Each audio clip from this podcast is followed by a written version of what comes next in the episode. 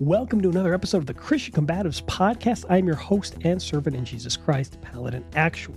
Now, if you've been following this this channel the last couple of episodes, you'll know that I've been dealing with something called the Lutheran Rosary. Now, this is something that I've heard about kind of in passing from time to time, but somewhat recently. And in fact, uh, or is it this guy right here?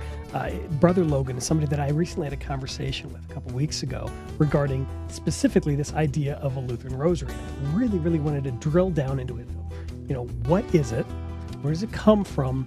Why, why, why do you use it? And why should others use it? Or would you recommend that others use it? So, kind of trying to answer these questions, I found that the best way to go about doing this is by poking the hornet's nest, one might say, with a stick. Not that the you know the people responding are hornets, but in the sake of of we have a spirited conversation that is now going on about this concept of the Lutheran Rosary, whether you support it or whether you don't support it, or whether you're just curious about it in general. Now there's at least a conversation going on from multiple different channels and multiple different people kind of talking about it. So again, this all originally began when I talked with this guy up here, Brother Logan, on a, on a Discord server, and we had a conversation about this. Uh, and since then, I've had um, I've had a video kind of sent to me, recorded by Pastor Connor and uh, and it's a wonderful video, and I highly recommend that you go and you watch it. Uh, I've got a link to it in my previous two episodes on this Lutheran Rosary fight. Uh, and we also have this video now from uh, Brother Logan, in which he talks with Amy Schneider, uh, an- another enthusiast for Lutheran rosaries, and they kind of discuss the Lutheran rosary. So, what I'd be like to be doing today, what I'd like to do today, what is that, passive? What, what I would like to do today is I'd like to actually go through this video of theirs. I haven't seen it yet. I'm going to listen to it uh, a little bit sped up and you know, depending on what they're talking about, it may or may not actually be specifically relevant to the conversation I'm having. So if there's actual cuts in this in this audio in this podcast, I'm going to cut out probably good chunks of what they're saying because it is an hour long conversation, and with my interjections, it's going to be at least two or three times that long if I interject to absolutely everything. So I'm going to put a link in the video description below of where you can check out this interview in totem on Brother Logan's channel, and I highly recommend that you go and do that. In the meantime, I'm going to hit play and I'm going to pause it every once in a while and interject something. Who knows, maybe every single thing that they're talking about is going to be specifically relevant to, you know, the questions that I have and what I'm trying to develop. As I hinted at in previous videos, I'm in the process of developing something and these two, well, so these two are going to are going to hopefully help me do that. Now, they talked about a Lutheran rosary and Lutheran rosary as as you may be aware is very much based on something called uh, a Marian rosary. Um, um, and this is kind of the Roman Catholic uh, rosary that most people are familiar with. There's there's different types of rosaries and prayer beads and all these other things. Um, but I wanted to develop something new. I said, you know what? If we're gonna, if, if we have needs, and there are specific needs that are fulfilled by this concept of a, of a beaded rosary, why not develop something specifically to cater to those needs rather than trying to explicitly hold on to something Roman Catholic and try to Lutheranize it by putting, you know, a Luther seal on it or, or, or something like that. So, what I'm going to be doing today in particular is, and what I've been doing in the past, is listening to uh, the people who use the Lutheran Rosary and trying to trying to understand. Okay, what is it exactly that they're trying to fulfill? What is it that they're trying to accomplish with this device? Can we make something that accomplishes that and more? Because really, we don't need to keep the Roman Catholic trappings. I'm not saying throw everything out the window. You see my chasuble and stolen stuff back there. Not everything, you know, ancient needs to go out the window. But if we can develop something better based on what we're the use that we're getting out of this uh, this rosary concept, why not? It could be a fun exercise to give it a shot, and maybe nobody will ever use it. But just in case, I popped on down to the Hobby Lobby and I got myself I got myself some beads and I got myself I got myself some dog tag chain. So what I'm going to be developing, and you'll see this in a video possibly in the future, unless God returns, um, is I'm going to develop something called a prayer chain, and I've already got an idea of kind of how this might work, uh, and it should be able to fulfill everything the Lutheran Rosary is designed to fulfill, only better, and you don't have to look like a Roman Catholic. Not that it's necessarily a bad thing, but if I develop this thing and I say, hey, why don't you try using this instead? And the only argument is, well, but it doesn't look like the Roman Catholic one. Then we we get a clear idea of of why you want to use one version of a of a prayer chain or or excuse me one version of a prayer rope or uh, a rosary than than others. Um, if this is a tool that helps people pray and and to understand uh, the Bible, fantastic. Uh, I'm all for developing new tools as well as understanding old tools that uh, that have been used in the past. So, without further chattering, without further further chattering, I'm going to hit play and let's get into it. Hi, hi. How is everyone? I am Brother Logan, and I want to welcome Miss Amy Schneider for coming on to my stream today uh, to discuss about the Lutheran Rosary because this is a topic that has gotten a little bit of uh, tension recently, and as well, I think it's just a good thing to sit down and discuss uh, what I talk about a lot of the time whenever I talk about the Lutheran Rosary. So, Amy, do you want to introduce yourself? Just give a little background why you're here. Um, my name is Amy Schneider. I am a pastor's wife, among other things. I work as a substitute teacher. I have studied and prayed the Rosary for about 30 years. I've prayed the Lutheran Rosary for about the last 15, and I've studied extensively on the history and the impact of it, both in the Catholic and the modern forms. Very, very beautiful. Very beautiful. So, we're, we're going to not really have a su- super strict form for this discussion. Like I said, it is a discussion, not an interview. So, we're just going to uh, play off of each other. If anything comes to mind, feel free to bring it up. Uh, and also, if we have a little bit of time at the end, I will um, take a few questions. If you are subscribed on Patreon, I will uh, primary, I will make your questions the forefront. So one of the things I think we all have to ask before this discussion starts is, what are we even talking about? What, what is the Lutheran Rosary? And I think ultimately the Lutheran Rosary is just the Lutheran way of praying with beads. I mean, I think that's just the simplest form we can say. Uh, and there's different ways we can think about that. Uh, we can say we can go a little bit more Roman and cleansing the Roman Rosary, or we can make our own Rosary and just completely restart from scratch. So, do you want to? I think you've done a little bit more of the research on this on what exactly the Lutheran Rosary is. You want to expound upon that a little bit? Well, the Lutheran Rosary isn't just taking the Roman Catholic Rosary and slapping a Luther seal on it and calling it good. The Lutheran Rosary is going back to the origins of the Rosary when uh, Dominic of Prussia came up with the Carthusian Rosary as a way to teach people about the life of Christ and a way to uh, better catechize the laity. And he says, you need to be praying about Jesus. You don't need to be just saying these prayers. You need to have some good and godly thought processes behind it. And what Lutherans have been doing is going back to those good bones of the Rosary and saying, okay, the creed is good the creed is better than good. The creed is one of the foundational tenets of our faith. Martin Luther himself says, pray it. You go through the creed and you're finding tons and tons and tons of scriptural citations. I mean, this is just an exposition of scripture. The Our Father. This is given to us by Christ himself. This is given to us by God and by the Son of God. The rock hard thing that beats in my chest cannot come up with a better prayer than God's own prayer. Uh, the Jesus prayer. That's the publican's prayer. That is the prayer of every penitent sinner. And Will, uh, Pastor Bill Weedon has a great article on that out of the Lutheran Witness 2020. I've got the, the notes on that. The Gloria Patri, glory be to the Father. Solid theology. All of these things have been expounded, or uh, rather taken out of the Catholic rosary because they're the good bones, much like the way that our liturgy is drawn from the Catholic Mass with all of the abuses of Rome removed. Yeah, very, very true. Like, like you said, it, it is the, the general skeleton is still there, and, and I think people get kind of kind of scared whenever we say that we're going to keep the skeleton and not just completely throw out the uh, the entirety of it. Uh, so the question that, that I would have uh, immediately following this is: Are you going back to the Carthusian Carthusian model, or are you trying to use the Roman Catholic model? Now, you mentioned that there's things in the Roman Catholic model that are good, yes, but if by going back to the bones, are you, are you saying let's go and develop something based on the original concept that was good, or are you saying let's take the Roman Catholic concept, which had some good in it, had some good bones in it, but they put some bad meat on it? Uh, let's take that and try to work with that. Again, I think you know if you want to go back to this idea of, of, of intentional contemplative prayer uh, and, and and organizing it with beats, and this is what it was done in the ancient church before kind of the, the Romanist um, development. I think that's fantastic, but there's no reason we have to have the starting point at the Romanist if we're going to go back prior to the Romanist. There's no, there's no reason we have to take a Roman Catholic rosary configuration and say, how do we make this work? Why don't we go back to the Carthusian? Carthusian, I keep saying that word wrong. Why don't we go back to the, that model first and and work with that before it had the additional abuses pile onto it? So let's keep going.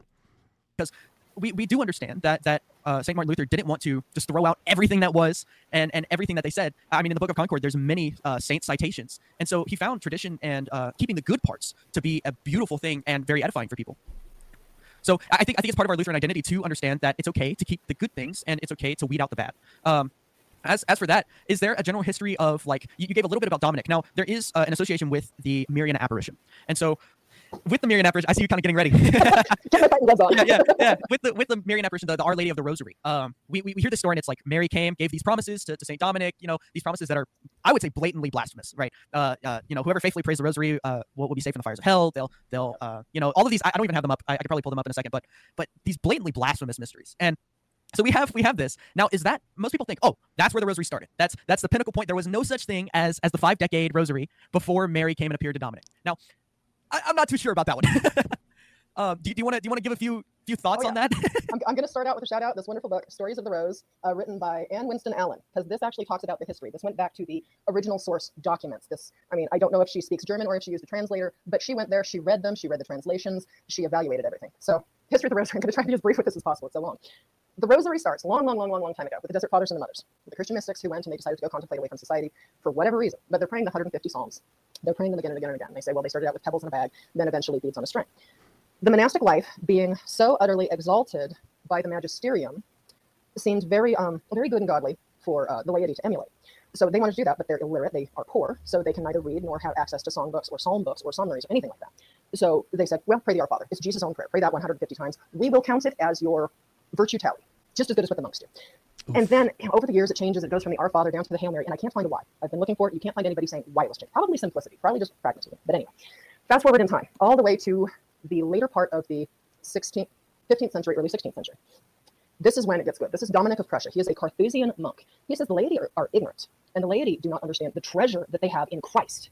And they're doing these vain repetitions, and they are putting their faith in their work, and their work's righteousness, instead of learning about what Christ has done for us. So let's take these 150 beads that we have, and let's put a meditation on each of them from the life of Christ, so you can understand the salvific work that has been done for you.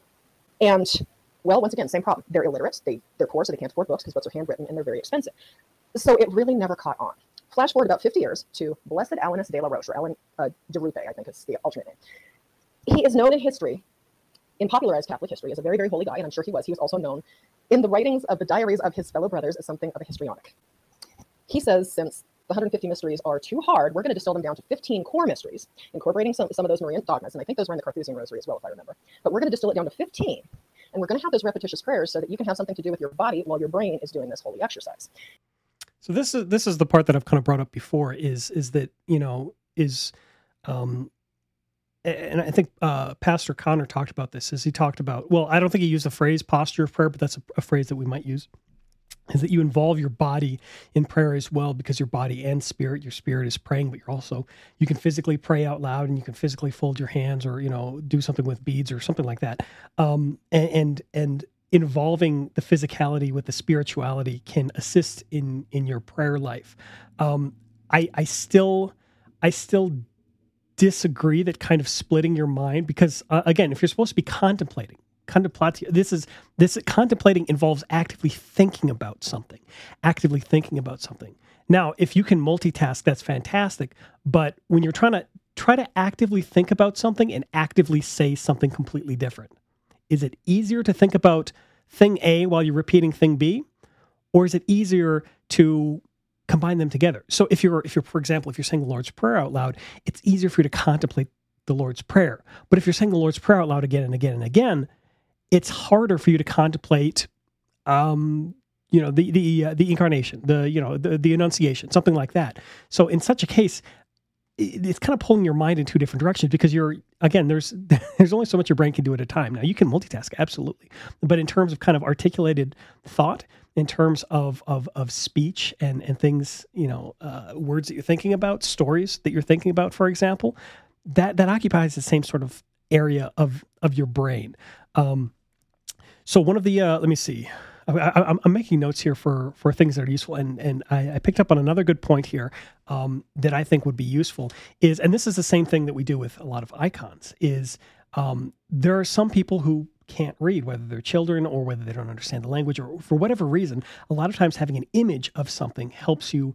remember it. So what uh, Amy Schneider is describing is is kind of this idea of of simplifying it of simplifying a, a, story. So if you're contemplating a mystery, for example, uh, if I tell you, um, think about think about David and Goliath. Now, I haven't told you the entire story of David and Goliath, but if you're familiar with the story, just having that kind of reminder of David and Goliath, quote unquote, or looking at a picture, a depiction of David and Goliath, allows you to contemplate on that story. So I'm going to add this to another list of things that um, that the uh, prayer chain that I'm developing, excuse me, that I'm developing could possibly assist with. Is let me see. I want to say icon, icon based or image based, um, image image based contemplation of mysteries. Imagine, for example, you had a bead that had a depiction of, let's say, a sling on it. And you're like, yeah, a sling and a stone. David and Goliath. There we go. Now, I don't have to write the entire story on the bead, but if you had an individual bead that had an image on it that, that made you uh, made it easier for you to contemplate these things, I think that might be a benefit, don't you? Let's uh, let's let her keep going. And there were a lot of different variations of the rosary at the time, and the way that Alanus won the argument was, "Oh, hey, I had a vision of the Virgin Mary, and she told me that Saint Dominic." now let, us be honest here, he's talking about St. Dominic de Guzman and not St. Dominic of Prussia. St. Dominic also had a vision of Mary, and she came to him, and she helped him convert the Albigensians. A little bit of ignorance of history there. The Albigensians were wiped out by the Pope's troops going in, but no, they were actually converted by the Rosary, which was never recorded by Dominic de Guzman, and in all of his writings, no mention of it. And they say that's because the devil hated the Rosary so much he burned all the proof that he came up with it. Long story Yeah. short.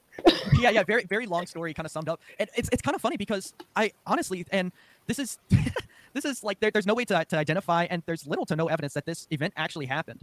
Um, that, that this event that Mary appeared to Dominic actually happened. So what we can understand about the, the Rosary in general is that it was an evolution of time. Mhm.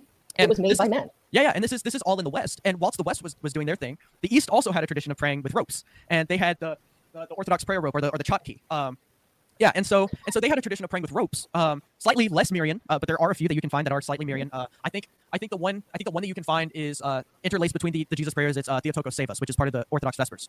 Um, and so there's there is this sense of like, hey, this was a good practice, and then it, they expound upon this good practice, but then adding a little bit of bad practice within it, and then even more, even more, even more. So it's not like we have no rosary and then rosary and then Rome takes takes off with it. It, it is a a uh, a kind of timeline of, of doctrine around it. And so So with this again, I'd like to point out something that he's pointing out and that had been pointed out by by everybody I've had this conversation with so far.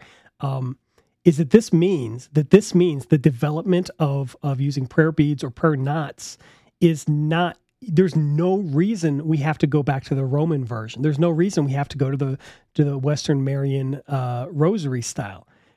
This means that historically, this practice of developing beads and and, and, and chains and prayers and stuff, yeah, and ropes and stuff like that, this means that this is entirely, I mean, based on what are you going to use it for? So we don't have to rely on, well, we've only got these Roman Catholic rosaries lying around. How do we, you know, put Lutheran prayers and, you know, take out the second half of the Hail Mary and, you know, how do we adjust the Roman Catholic version uh, to be palatable? A better approach perhaps might be how do we make something better? Because that is the tradition, as as they're talking about. The tradition is making a prayer chain, making a uh, prayer knots, prayer rope, uh, rosary, making making pebbles in a pebbles in a purse, pebbles in a pocket, making something that fits as a tool for your prayer need. This isn't a, a holy thing that you know uh, people complained in the past because I was holding the rosary wrong or something like that. I'm like, no, you're holding the pebbles in the pouch wrong. No, I'm just using them to count which psalm I'm on or whatever. You know, this is a tool. So I think they're right, and I think again, this is this is incentive to say, well, we don't need to keep the the Roman Catholic version of the rosary and just put different prayers on the beads. Let's come up with something better. And you know, I'll put my money where my my money where my mouth is. And Hobby Lobby, thankfully, they had a sale, so we'll see how that turns out. You guys could you're gonna you maybe you'll hate what I, I I produce, but I do make it with love.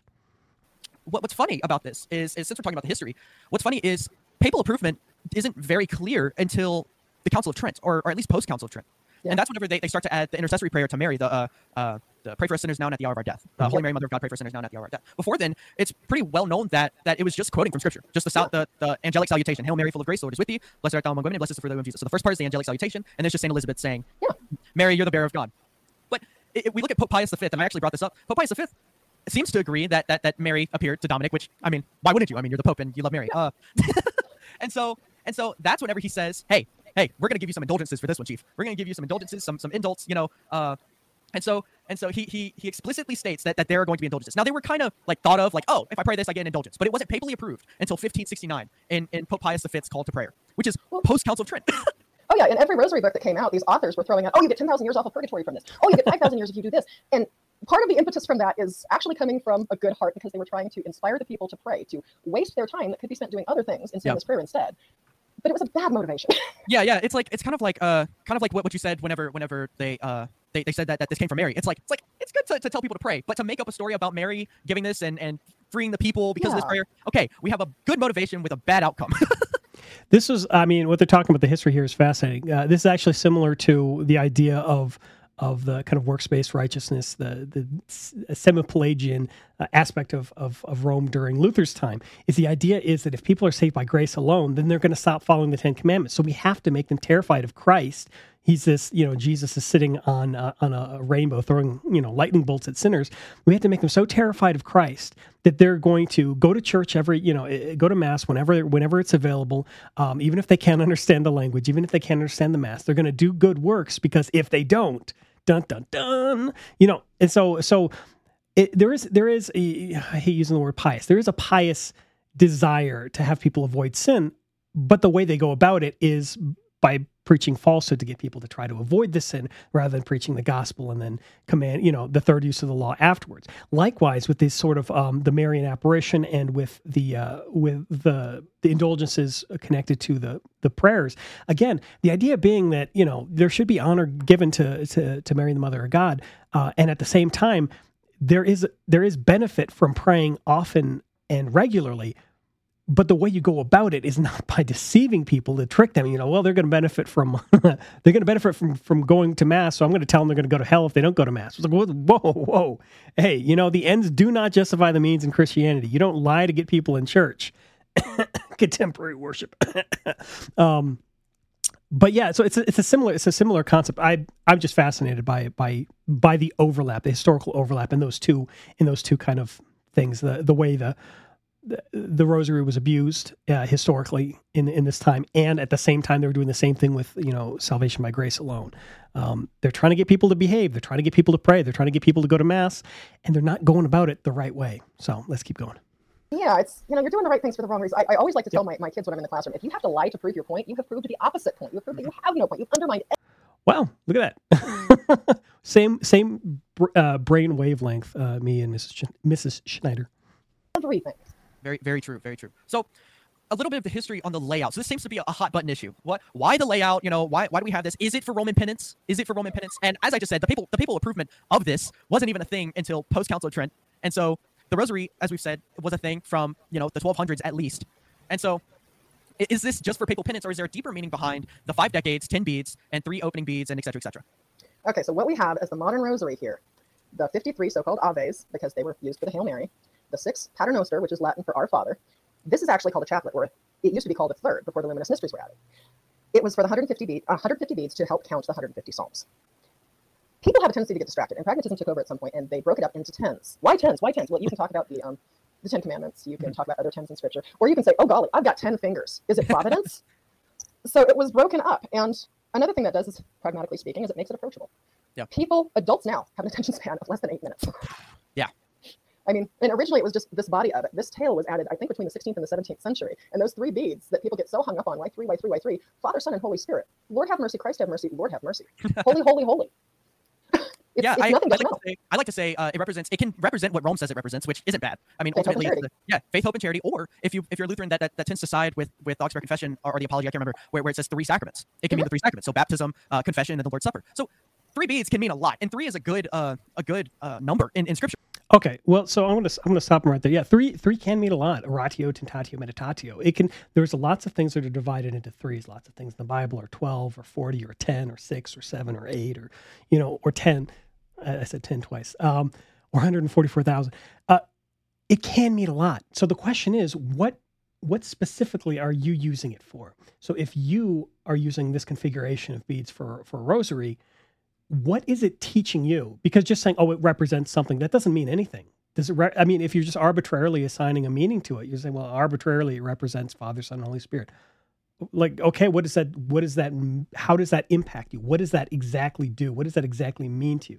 Now, if you're saying, okay, well, the reason I have three beads here is because the first bead is for me to contemplate, for example, the first article of the creed, second article of the creed, and the third article of the creed, or the first, second, and third use of the law, or whatever. But you have to be specific. You can't just say, well, it can mean whatever. If you're going to use a tool like this, you have to be specific about it. You have to say, look, this represents, you know, this thing, and I will remember that it rep- represents this thing. If you're just saying, well, three is a great number, it can represent all kinds of things, then if it represents everything, it represents nothing. Like, be, be again, and, and I've said this in previous videos. The Christian life is specific and it's intentional, and and this is um, part of that. Let's keep going three is a great number that, that we it's know. Theologically loaded. It's great. I know. It's, it's, it's just fantastic. And so three beads is, I mean, it can mean a lot of stuff. And so, yeah, I mean, not to, not to cut you off there, but uh, within that, it, it's like, it's like, all right, so we know A, especially for the Lutheran rosary, the reason why I kept this, because because I, I, make rosaries. I, I know how to make rosaries. I made this one. I made, I've made a mini and I've, I've sent them off and I'll show a few pictures of a few. I can I can make a uh, I can think up of something that I can make up and uh, I actually had one that I did think up uh, and, and made my own rhetoric and made my own everything. But then I was like, okay, which rosary is so prominently made and which one does everyone have access to? Well, you can get them for free. It's the five decade rosary. It's the five decade rosary with these introductions. So Okay, let's walk through this. We know that, that the rosary is a good practice, and it was a good practice. And over time, it has changed into a bad practice. And the number of beads were never used for penance as for uh, until, I mean, until what, the, the, the 16th century or 15th century? And so, and the, so, the penance was imposed on them. That was never supposed to be part of the practice. Prayer isn't supposed Yeah. to be a punishment. It's supposed to be a catechism. yeah, exactly. So, so this was meant for catechesis, and so it is a practice. So we can use the one that is readily available, and I have mine's all jumbled up now, but we can use one that's that's readily available to everyone. Now, there are other ones like uh, Anglican prayer beads, and I know a few people in my comments. I see a few that I've sent Anglican prayer beads to, um, who, They're who are probably going to get excited. This is beautiful. I love this. It's it's seven seven beads instead of ten, representing the, the number seven, which is again full of Seven days of the week, seven days in creation. fully full of theological uh, meaning. There's four cruciform beads, which can mean the cross. So one, two, three, four, and there in total there's 32 beads, meaning the 32 years of Christ's life. Yeah. And so there, there are different versions, and I'd like to say yes, you can pray the Lutheran Rosary on this. I mean, instead of 10, you can do you can do seven and and get the mysteries out of them. But the problem here. When was the last time you saw one of these in a, in a in a store? When was the last time you saw an Anglican prayer bead set uh, that A was was like this, built like this, and you can pray with for years? And B, who is going to look, go and look for one of these as a, as a Lutheran? So this uh, this if Lutherans develop their own sort of I mean again if you've got this example you've got the Anglican the Anglican beads and you've got the the Roman Catholic configuration of beads and, and these other and the Eastern Orthodox they've got their configuration their uh, knots on the rope um, if you got all these configurations and stuff like that what's preventing what's preventing somebody who's really passionate about this thing brother Logan brother Logan or uh, Mrs. Schneider and I don't know I mean he, brother Logan says he's uh, he he makes these. If you come up with a better system, what's preventing you from getting this out to as many people as possible? I mean, the fact of the matter is, this had to start somewhere. And yeah, Rome's got this big, um, this big uh, bead mill. it's got a big, it's a big machine. It can make lots and lots and lots of rosaries for free. But if this is something that you're really passionate about, develop something better and make it as readily available whether so in my case the thing that i'm working on i'm trying to design it so you can make your own and customize your own and it's going to cost you barely anything. And if you know for the for the, the amount of supplies that i bought for this i could make a few of them. So it could cost you know a, a, a buck a, a buck per you know prayer chain or or or whatever. And if i can do it with Hobby Lobby, somebody who's really passionate about beadwork or uh, some sort of uh, physical or artistic design, I'm sure they could come up with something much better and much more what with um, widespread in availability. Anyways, I'll let him continue. as well, the problem I see arise is ex-Romans. The, an ex-Roman is going to have one of these. They're going to have one of these. I mean, they, the, the, the, the prayer of the Roman Church, sadly, uh, instead of matins and vespers and the liturgy of the hours, it seems like a lot more Romans know how to pray the Rosary than uh, the Roman Rosary rather than the liturgy of the hours, which is the liturgy of the So this is um, not the liturgy of the hours, but this is actually not necessarily a positive point because if, if if we agree that the Roman Catholic abuses were added to the Rosary, the fact that they still ca- they still carry their exact same Rosary, I, it's going to be temptation, I think, to to go back to that same thing. So having having an icon is not necessarily a problem. Having even a statue of Mary isn't necessarily a problem. But if the reason you had that statue of Mary in the first place is because of sinful sinful reasons, continuing to have that statue of Mary again, and it's not a benefit. It's not a benefit to kind of whitewash over the the sinful uses of it. It might actually be more difficult for you to break away from the bad practices if you carry with you, if you continue to carry the same thing that you were do- doing the bad practices with. So yeah. Anyways, two cents. That was just fantastic. Um, but they seem to know how to pray the Rosary, so they're going to have a Rosary. And so ultimately, these beads are what is readily available, and what is, and this is the best way we can make the prayers that are very edifying and have been edifying for years. This is the best way that we can apply them to devotional practices. I like what a lot of the modern Roman uh, rosary apologists say. This is the gospel on a string. And when you're praying it as it was made to be prayed, when you're praying scripture with it and meditating on scripture with it, you are spending time in the life of Christ. That's Very never a bad thing. Yeah, and you know, I, I and I think the Lutheran Rosary kind of takes that sentiment and amplifies it because the Roman Rosary, uh, even like, like let's say the, let's take the pre-Trent Hail Mary in, in account uh, instead of the post-Trent because we can get into an argument about if we should invoke Mary 53 times, right? Yeah. But or invoke her at all. and so and so, but but let's take this. We have this this prayer, the pre-council Trent Hail Mary, and I think there was a response video to, to uh, I think it's Reverend Hal. Um, that, that said this. And we have this prayer, the pre-council Trent Hail Mary, that is not bad. It's just quoting scripture, but it isn't strictly Christ Christocentric. And so we replace it and, and go back to one of the original prayers, meaning the Jesus prayer. And I would say the Lutheran Rosary is the most Christocentric way of praying uh, on prayer beads that you can get because all of the mysteries are now Christ centered instead of the two glorious mysteries being about Mary. It is truly about Christ and how Christ has given these gifts, meaning the communion of saints and the uh, New Heavenly Jerusalem. All the only reason we have that is because of Christ. Um, and all the prayers are Christocentric. Uh, the I on, on, my rhetoric that I've made, and I, we can address that. That there's different rhetorics. Um, it's not so institutionalized. On my rhetoric that, that I've made, the, the ending prayer instead of the Hail Holy Queen, which I think is blasphemous. Um, oh, yeah. Instead of the Hail Holy Queen, we have the uh, we have a, a, another hymn, which is Praise God from whom all blessings flow, praise him all creatures here below, praise him above the heavenly hosts, praise Father, Son, and Holy Ghost. And so, I, you know, there, there is a Christocentric aspect to the, the Rosary that, that, that the Lutherans uh, have made, and there's different rhetorics, as I said. And I think the, the Lutheran Rosary is the purest form of saying we are meditating on Christ and Christ alone. I would have to agree with that, and that's been my experience over the past 15 years. I wouldn't have kept doing it if I couldn't in good conscience say that. Shortly after I got married to my wonderful husband, who is also a wonderful pastor, he sees me doing this thing. I am praying these beads with him seated right there. I am praying in front of not only my husband, but my pastor. I am praying things that I in good conscience can pray. And he asked me some questions. And he had a couple of preconceived notions, and we've talked about it over the years. And he knows when I'm back there praying, you know, if he needs to interrupt me, he can. Oh, hey, I've got my place kept. but he knows that's also my devotion with God, that I'm in the Word, that that's something important, that that's something good and winsome, and that I have deepened my faith in that practice. Not, oh, yeah. not, not just the practice itself, but deepened my faith because of doing this. Yeah. Uh, something that I would, I would emphasize and really point out here what Mrs. Schneider is is is talking about, and what Brother Logan is mentioning as well, is this concept of meditating on the mysteries. And I said in other videos, if you want to call mysteries Bible stories, that's fine. It's basically it's it's the same thing. It's the idea that you're not just you're not just praying, but you're also. It's not that you're in, in prayer you give and receive and prayer is, is more explicitly about you giving to god um, and you're you know you're told to pray and it's a benefit to pray but when you're reading scripture when you're pondering scripture, that's more about God's gift to you. I mean, again, God desires that you, that you sacrifice some of your time, and in the sacrifice of your time and your energy is spent in doing things like uh, reading scripture, but it is more of an explicit benefit to you. So the problem is not what they're what they're talking about, not what they're doing. But the problem is those who would take the rosary in Roman Catholic or other traditions, and they're just yada yada yadaing their way through you know how many how fast can you say the hail mary? How fast can you say you know 10 our fathers or whatever? And you just zip through it as quickly as possible. Or you spend a lot of time just repeating repeating them as slowly as possible whatever. But you don't actually spend any time meditating on on the things that God has given you in scripture meditating on the on the on the bible stories and what they mean and how how valuable they are and how they apply to your life. So what they're suggesting what they're talking about would be a better use of of the rosary than just counting the repetitions of prayers.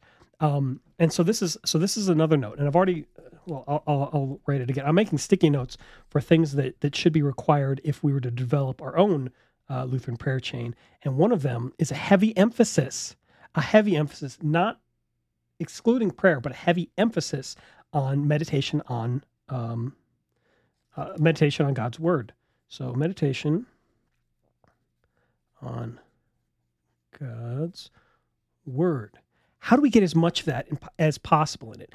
And whereas, you know, one practice the, that they talked about was this idea of, well, you've got a, a mystery that you meditate on, and then as you're meditating on the mystery, you repeat um, you have the repetition of prayers, I think it might be more beneficial. I, I, might be able to come up with a more beneficial system in which rather than the repetition of prayers, each little bead represents, I don't know, something like a Bible story, a word of Christ on the cross, um, I was going to say you could meditate on on each of the on, on each of the twelve uh, the twelve apostles and and and but I don't think that people know that you know and how God worked through their life and what they what they did to further the church. Not that you're you know taking glory away from God, but you're giving it to them, uh, giving it to God eh, through through your meditation on what He did through His His faithful followers.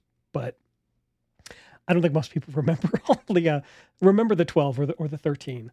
Um, so yeah. Anyways, let's let's keep going. Um, love the emphasis on meditation on on God's word. Keep going. I, I, I know a bunch more people who have the same story. Uh, I'm going to share a few here. Um, so so I oh. shared my, my audio Lutheran rosary with, with this one person, and I'm going to keep them anonymous for for their sake. Um, and I shared it, and they said, "You don't know how much of a blessing this is. I'm definitely using this and sharing it." So they were wanting a way to pray alongside with someone, uh, and using something physical and tangible to pray the mysteries of the gospel and to focus on the, the aspect of Christ uh, coming and dying and rising for us. Same thing with this person. Uh, same here for me. I don't need a rosary to pray. I don't need to follow the guidelines for the different mysteries for different days. It perfectly said. You don't need yep. to do this. I think this is like the, you're not a worse Christian for not praying the Lutheran rosary. yeah, it's, it's a voluntary practice. It's something that some people find edifying, but they shouldn't be vilified for. Yeah, and uh, but so re- remember, my question throughout this was never, and and this has never been the contention either from the the the the, the pro the pro rosary crowd or the uh, uh, the beta clasts like myself, um, it was never the contention that you go to hell for praying the rosary or that you go to hell for not praying the rosary. Obviously, neither of us has accused the other side of that sort of thing. My constant question through this has been why what specific benefits has it, give, has it given you? And I have gotten answers to some of these questions so far, which has been wonderful. Um, and I continue to get answers. And so I continue to ask that question of why? Why specifically do this thing? What is it specifically about these beads that, that, that allows you um, better ability to focus on prayer, f- focus on the mysteries of God, um, focus on the creed, focus on these on these different things? What what is it specifically about this? And if there is a specific benefit that we can replicate with these beads and we can't replicate other ways as easily, how do we how do we emphasize that benefit as much as possible? How do we capitalize on that? How do we make it the most beneficial thing that you have um, in, in accomplishing that that goal? Anyways, I'm gonna unpause sometimes when I pray, I want to meditate on the gospel and parts of Jesus' life. The rosary helps a lot, particularly on days when I'm feeling very unfocused. Yes. And, and that's beautiful because whenever we're feeling unfocused, we have not only a tangible out- outcome, but we have prayers that, that are historical, scriptural, and are edifying. And we have a tangible way of keeping ourselves grounded and keeping ourselves tracked. And yep. I want to segue into a little bit of what what does the rosary beads entail? So there, there's a there's a little bit of a critique from a few people that are saying why if it is just focusing on the mysteries, why only give ten Jesus prayers to focus on the mysteries, and why uh, why not just say the, the, the Jesus prayer over and over until you meditate on the mystery enough? So a few things here. Uh, I would say first, A, I've already stated that that these beads are are, are, are, what is readily available. And I, I mean, I could make an 100 bead rosary uh, for each decade, 100 beads for each decade. There'll be 500 beads. I could. I have enough beads. Uh, but, you know, how many people can A, afford a 100 yep. bead rosary? And B, what does the meaning of 10 mean in biblical scripture? And the meaning of, uh, of five, because there's five, five groups of mysteries. So I have a few what is the meaning of 10 repetitions of a prayer mean? Because just 10 and 5 are not magic numbers. Neither, neither is 3, 7, 40, or 12. It's just, just doing something 10 or 5 times. There's no there's no spiritual benefit to that. Like, oh, I did it 10 times. Well, who cares? God doesn't care. I mean, it doesn't benefit you. There's nothing in your brain that, that, that, clicks on it 10 times. You can say, well, 10 is a holy number. Well, yada, yada.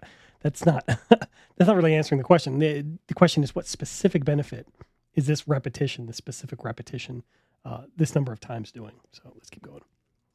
Few few references here for numerology. Uh, let me get them numerology. Uh, I believe it's numerology. Maybe I might be saying that wrong and butchering it. Numerology. Right. Um, the study well, of num- New Age usage, it's numerology, but numerology, numerology? kind of divorces it from the math. I know, I know. I kind of want to do that. I kind of like it. Hold on. Uh, but the biblical meaning of numbers, and we can tell that there are biblical meaning of numbers. Seven is is a well known one. Uh, in the New Age sense, it's like angel numbers, but in, in the biblical sense, it is seven days. Uh, Christ, I mean Christ, I mean Christ made the earth. Hey, I can say that. Uh, yeah.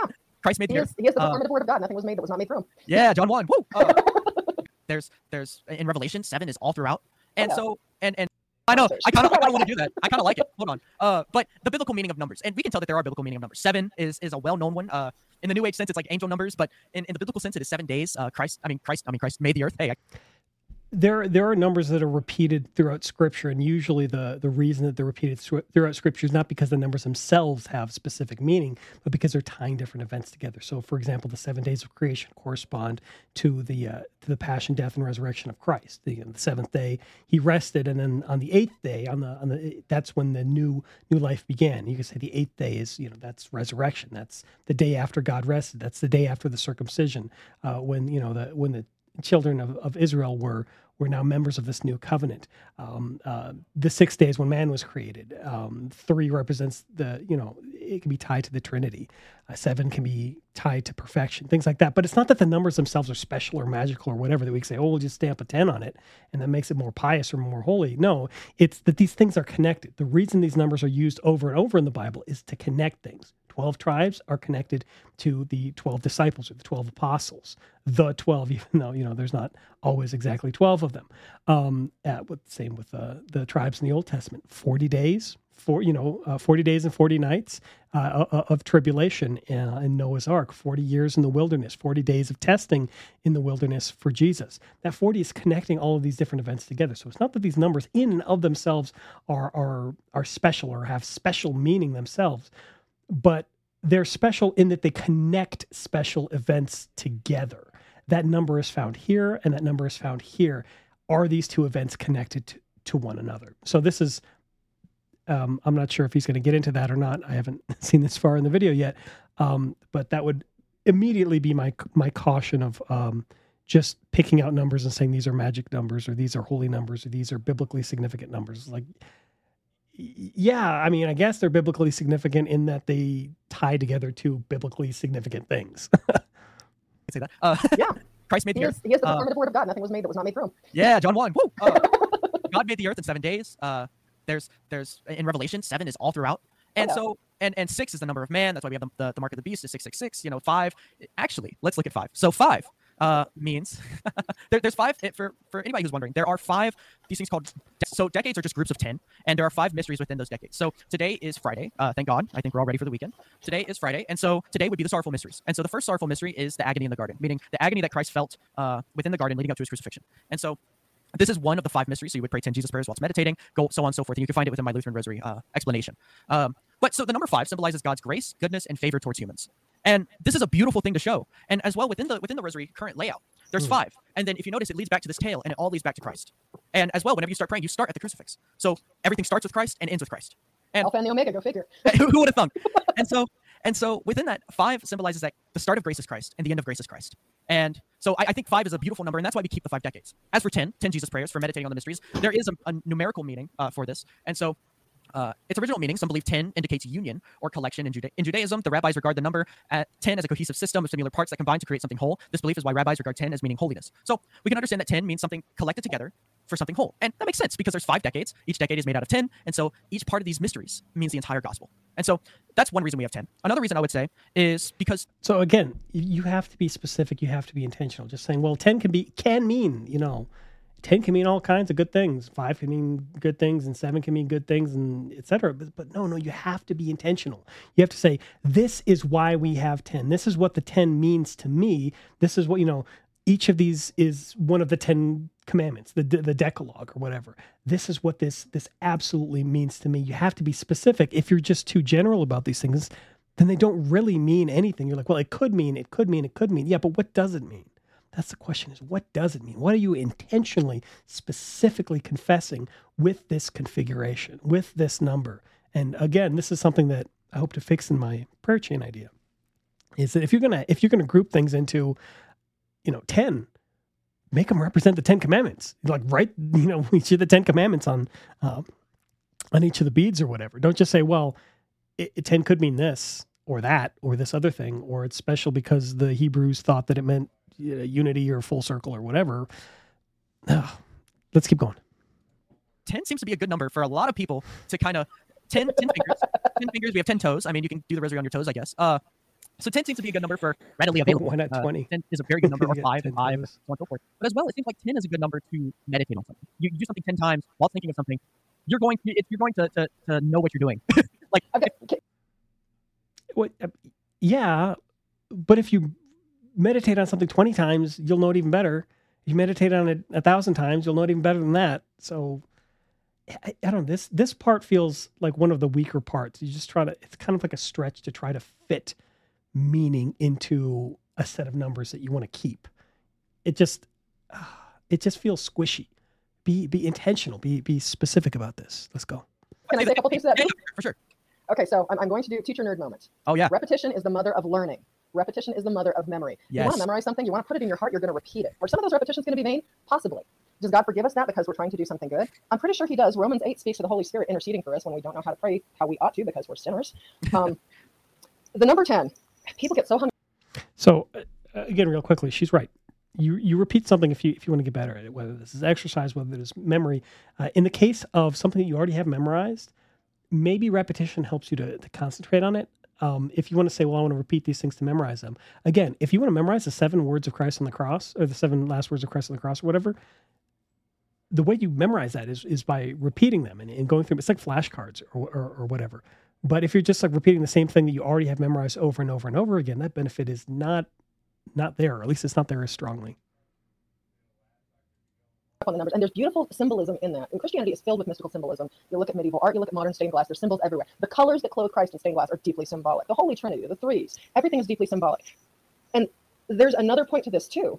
If you are not investing the numbers with any symbolism, this is a great anti-anxiety timer. There's no alarm. You're done when you hit the last beat.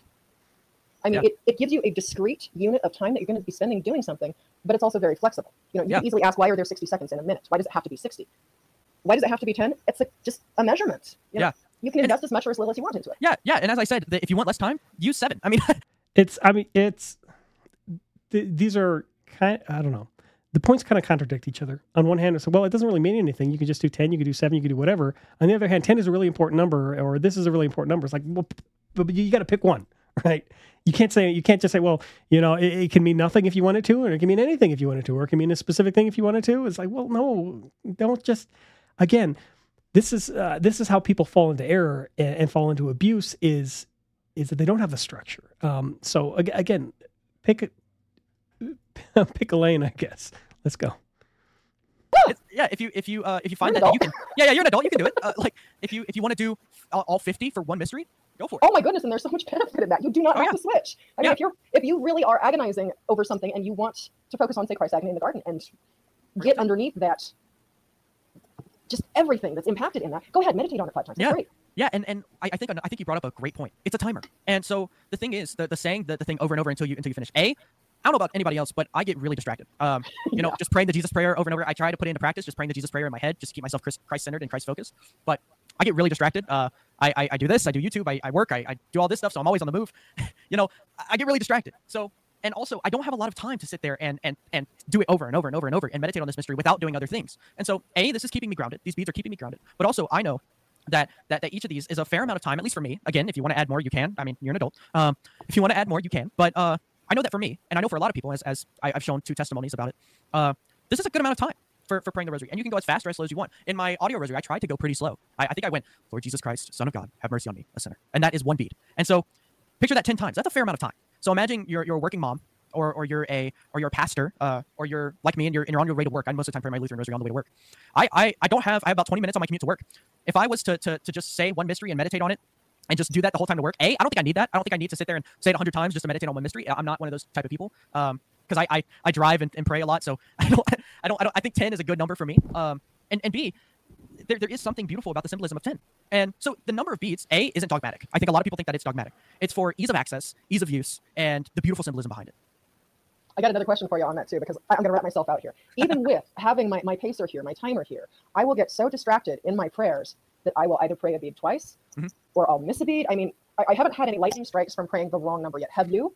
No, I, I haven't I haven't yet. Uh, I've actually one time. So I want to talk about about the Chotki a little bit, which or the Orthodox prayer rope, whichever way you want to call it. Mine is numbered. Mine is sectioned off. So I have I think this one's like 110 knots, and it's sectioned off by beads, which Yeah. normatively it was sectioned off by beads. And uh, I've I've prayed three decades of, of the Lutheran Rosary on this. One decade, one one decade, and one decade, or or whatever you want to call it. One one section, one mystery. And I haven't I haven't died.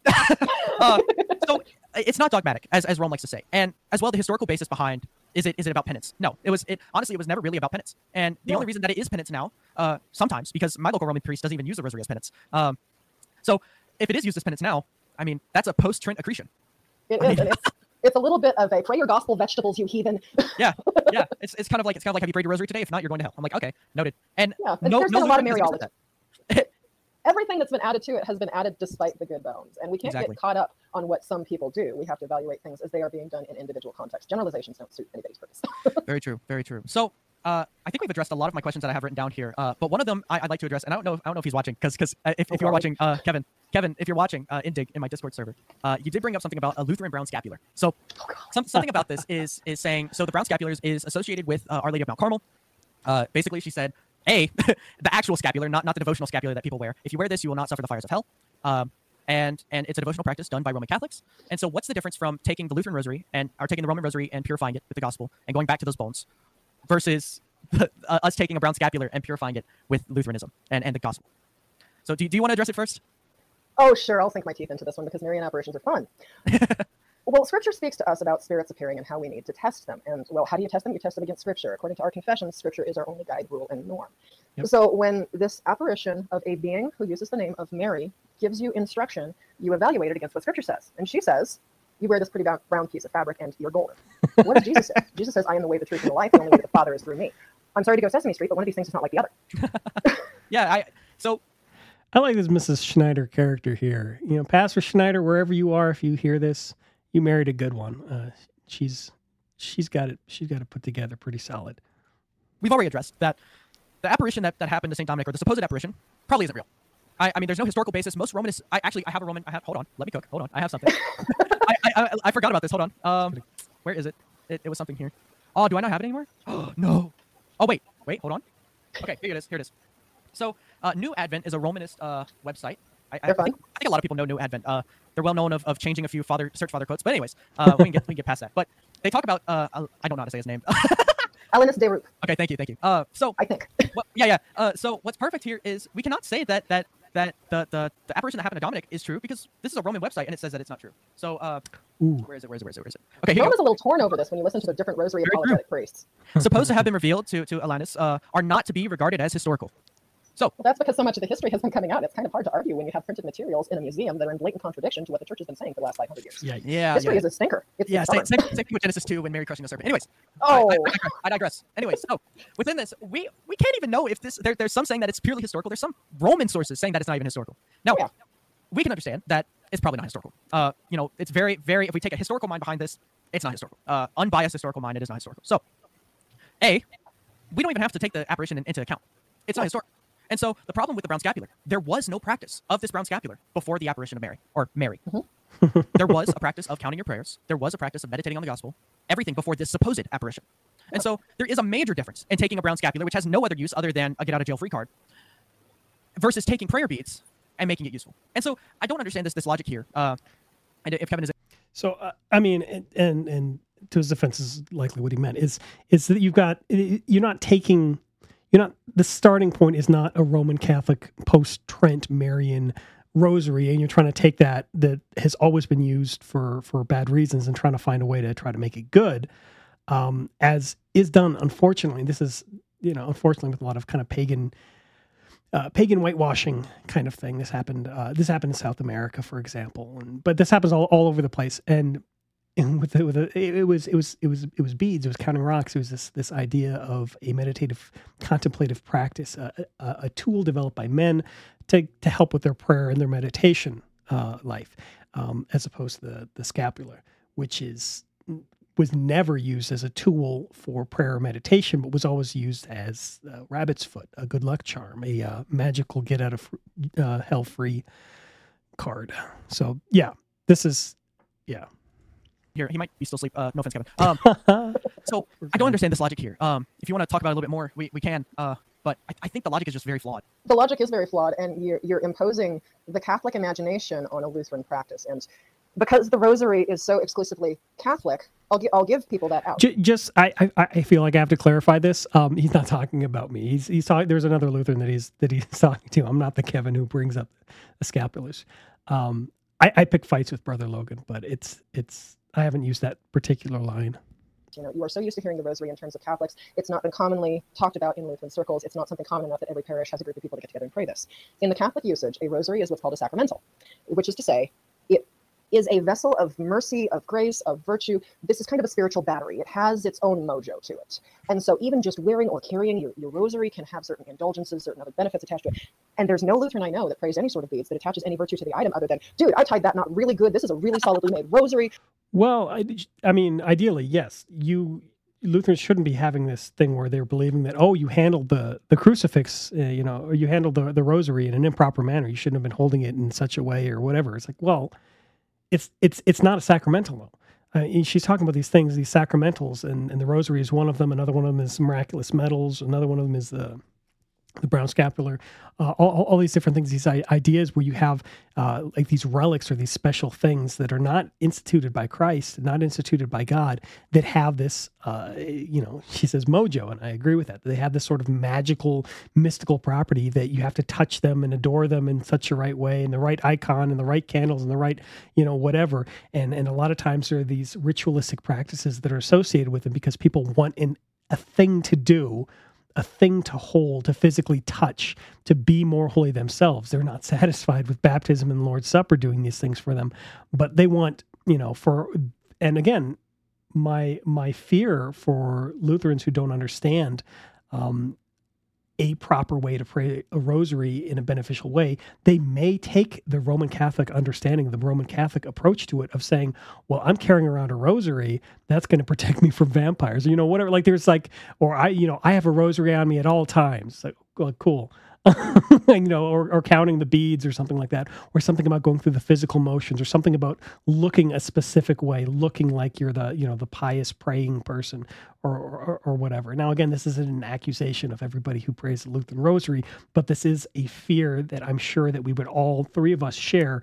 Um, that if somebody is doing that, then they're doing something improper and they're doing things for the wrong reasons that could hurt them or already is hurting them.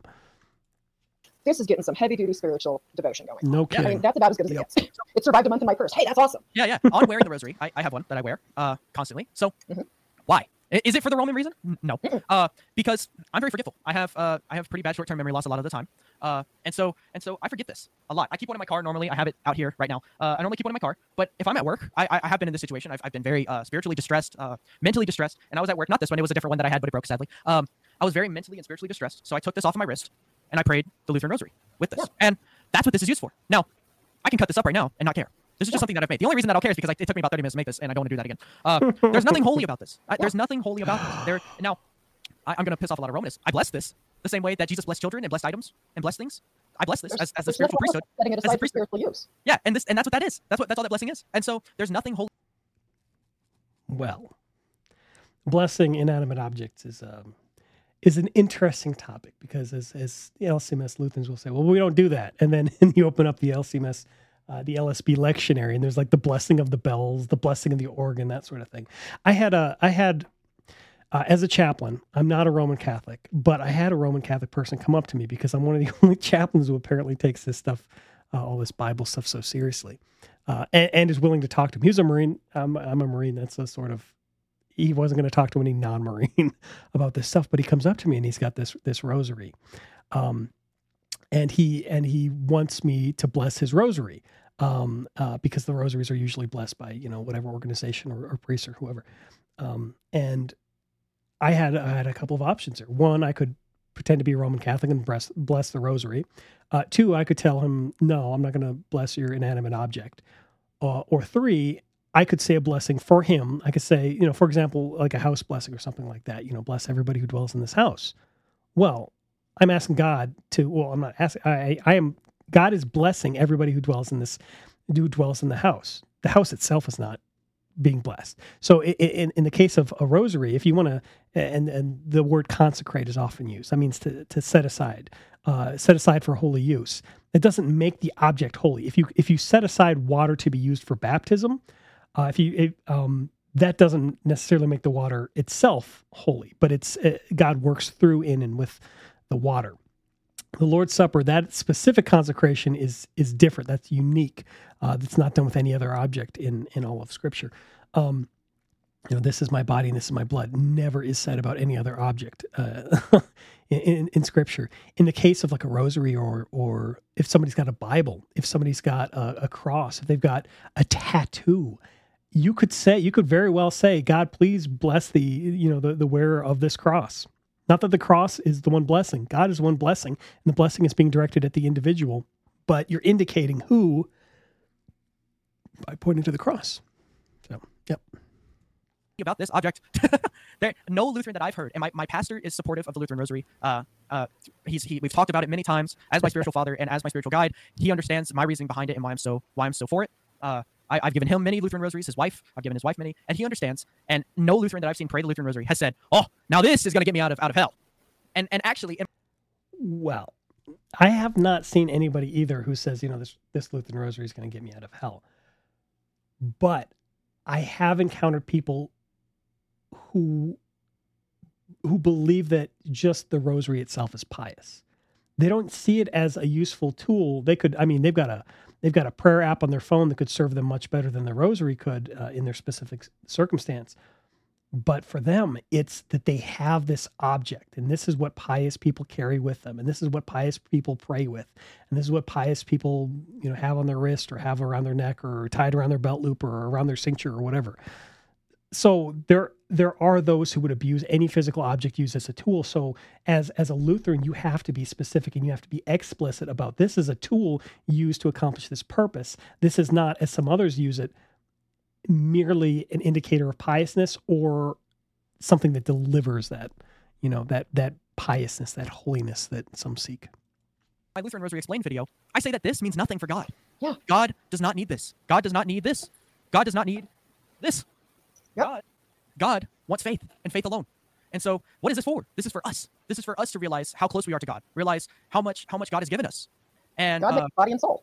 exactly. And so we must we must understand that that the Lutheran Rosary, all in all, uh, is about us trying to trying to wrap our very dumb human brains around the graces that God has given us and and the multitude of help that He helps us with. Oh, and when you sit with scripture and you're sitting there praying and it's just you and the word of God and you are confronted with your own ugliness Oh my God's amazing grace and mercy, it's just, it slaughters me again and again and again. And there's parts of me that are like, oh no, today's Friday. I have to pray the sorrowful mysteries. That's not going to be a happy time. But you know what? Afterwards, I'm like, oh my goodness, look at what Christ has done for us. So I, I have a practice of, of at the end of each decade, sometimes if I remember to, again, I have a terrible memory. If I remember to, I, I take what I've meditated on and just pray. Just pray a prayer that I think Oh. of. Like uh, like today on the Sorrowful Mysteries, I might pray, Lord God, I, I thank you for, for, for the agony that you that you felt in my behalf, on my behalf, and for dying and rising again uh, for me. And then I go on to the next mystery, and I do that at the end of every mystery. That's a beautiful practice, and that, that's a beautiful thing to do. And I recommend That's actually that's that's a really good idea. So I'm going to add that to my list as well. If you've got so, for example, if you're contemplating a mystery, uh, let's see, pray about mystery. So if you've got a uh, if you're reading a Bible story about Jesus feeding the five thousand or something like that, challenge and, and like, let's say you've got three beads, you could challenge yourself to say, well, let me come up with three things that I can pray regarding the feeding of the 5000 thank you god for giving me you know my my daily bread. And uh, thank you god for being so generous that you give to so many people that you know the baskets are you know you have all these full baskets that you give more than enough. And then please god please continue to provide. Those are three prayers off the top of my head just based on on a mystery.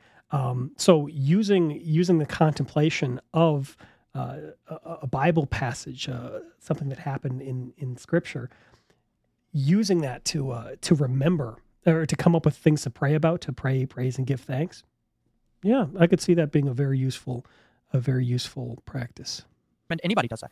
And uh, I might add it to a different form. I might make a few more forms just to like insert your own prayer here, right?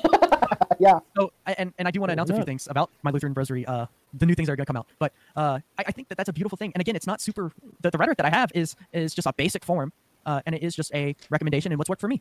Yeah. And the, the version that I do is very similar, but also likewise just a little bit different. And Yeah. we all come to it from kind of a different angle. And because it's not institutionalized and because we have that freedom in the gospel as Christians, we get to do that. Yeah, definitely. So I want to announce real quickly before I get to a little bit of a question and answers with these less 10 minutes that we have. Uh, so I want to announce that I am going to be working on a scriptural Lutheran rosary. Uh, if you don't know what a scriptural rosary is, it means that you have uh, passages of scripture that you read alongside the mysteries. And Rome has their version of it. I don't know how they get the scripture for Mary's Assumption and Mary's coronation. Hey, if they give me that, I hey, give me those verses. I want to see them. Uh, I've, I've got them right here, by the way, if you want to Really? talk about them after the show. Okay, Yeah, this is my, my best Catholic friend gave me this years ago, and it's the scriptural rosary, and I still use it for most of uh, for most of my devotions, except for those last two. Yeah.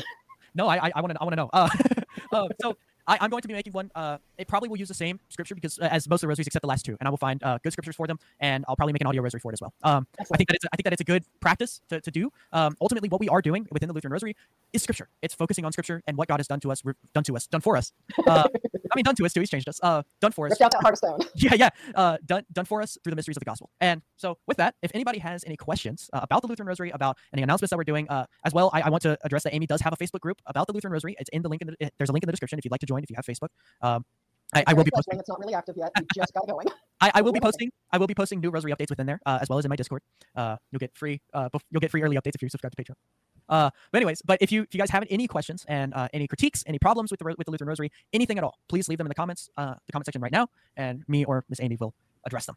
Um, but whilst we get these questions rolling in, uh, I, I, I you want to go ahead and read off the, the two scriptural things that they have for the for the Roman Rosary because I actually want to hear them Oh, oh yes, yes. for, two, for the last two glorious mysteries. For the last two glorious mysteries, and it's you're looking at them, you can kind of understand the logic, but it's it's just a bit of a stretch. Okay, so it's got ten different verses, you know, for the ten different beads, and I'm not sure if it's Song of Sol- uh, Song of Songs or from the Apoc.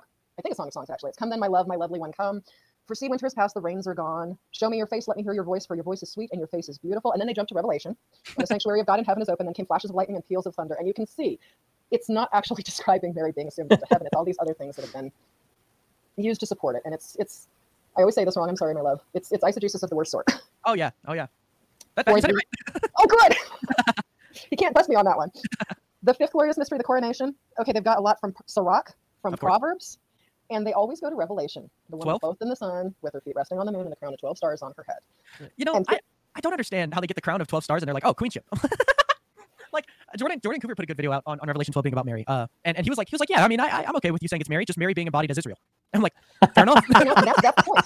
Because they invest so much in this woman who actually lived, this historical woman. And they forget that there's also the typology of the scriptures there. Her as the uh, new Ark of the Covenant, in carrying the word, in residing with Elizabeth for three months, and John dan- John leaping in the womb like David danced before the Ark. Yeah. You know, she is the mother of the church, and that she's the mother of our Lord. She is a type of new Eve in the Eve's disobedience and her obedience. I mean, there's all this typology, but they get so lost in her that they lost the symbolism that she's conveying. Yeah. It's they're Yeah. missing the forest for the trees in a lot of ways, and there's so much richness and beauty in that. as as the as the kids say nowadays, they get lost in the sauce. oh man, uh, did you disconnect? Let's see. There, there seems to be a little bit of a connection, connection issue, but with that, no, you didn't disconnect. I don't think so. There you go.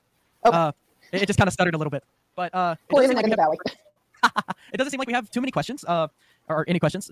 Maybe we did a good job explaining it. Uh, pat, pat, on, pat on our back. Uh, there, there may be fallout later. Don't don't congratulate yourselves too soon.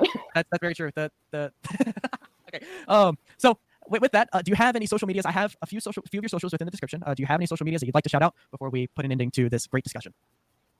um, just my Lutheran Rosary group. It's called a, a Lutheran Rosary. It's on Facebook. Um, I've got my art page, Eighth Day Arts. That's also on Instagram. That's where I showcase general. Oh, I believe you cut out there. Uh oh. Well. Um. Ooh. Yeah, you're cutting in and out here. Oh, there we go. I, There I go. don't just make Ooh, Once again. for display Actually- on the wall to remind us to pray without ceasing. All right. Well, we got a little bit of that at the end there. It did cut out a little bit. Um, but everything that she Oh, said is is in the description. Everything that is in that she said is in the description. And so, if you have any questions uh, about the Lutheran Rosary, please, uh, I have my email. Uh, ask Miss Amy and her group. Let's see. And so, I hope you guys uh, enjoyed this stream. And Miss Amy had to step out because the, the the connection. But uh, yeah, this was just a great discussion, and I hope everyone uh, can understand where the Lutheran Rosary is coming from and uh, where the the beauty of the Lutheran Rosary comes from and the historical aspect of it, and why we do the things that we do. All right, so that was you know that was wonderful. Um, they got into a lot of kind of the explanation of the history behind it. Uh, we got, I mean, through these through this journey that maybe you've been traveling with me about learning about the the, the Rosary, the Lutheran Rosary, the, the different traditions of the Rosary. Uh, there's a lot of information that's kind of come out that's you know that's really fantastic to know. There's a lot of uh, pitfalls to beware of falling into, and and uh, these two kind of explained a lot of the pitfalls that you know many people in Rome have fallen into with the abuses. Uh, but that just because somebody's fallen into a pitfall doesn't mean that you necessarily can't travel that road. You just have to be careful not to fall into the same hole. In any case, I think this was wonderful. I think this was a lot of really good information. Again, couple this together with the information that I got from uh, from Jay Coop's video back in the day, uh, from Pastor uh, Pastor Connor's video as well, and from the conversations that I've had with with people who are willing to discuss this with me. I, I think I've got a pretty good foundation of if we're going to do something like this, if we're going to pray something again, from what I learned from a, a previous video was that this Lutheran Rosary idea. This only started in like the 1970s. We don't have to say, well, this is a you know an old ancient tradition. It's like, well, no, not really. It's like Seminex era. Um, yeah, this is the when all the cont- contemporary music came in. Yeah, you know, these people came up with these ideas as well. Uh, but if we're going to develop something, why don't we? Why don't we? Why don't we go full bore on it? we don't have to stick to the you know the Roman Catholic configuration just because it's the most widely available. Why don't we make something better? And why don't we make that widely available and affordable and customizable and specific to you know to to help you with with those needs? And I think if we do that, we can avoid many of the pitfalls of people thinking, well, you know, this is one of those mass-produced um, uh, sacramentals or, or you know something like that. The the error of the Romanists is you know feeling okay. Well, this is a holy object that I need to carry around with me. Well, no. If your if your prayer chain is unique to you and specific to you and has a specific use for you, it might be easier to avoid that that you know that temptation of saying, well, this is a, a, a sacred holy object that I need to you know that, that that blesses me rather than trusting in Christ for for my salvation and for my blessing. In any case, again, thank you so much for for Brother Logan, and for Mrs. Schneider, for putting out this information, um, and uh, thank you for allowing me to use some of some of your content to to learn from and to de- develop my own sort of idea of, of what's going on. Again, go check out their go check out the channel down there. Go check out the Facebook group that uh, Mrs. Schneider mentioned. Um, links and everything are in the description below. God bless you and take care.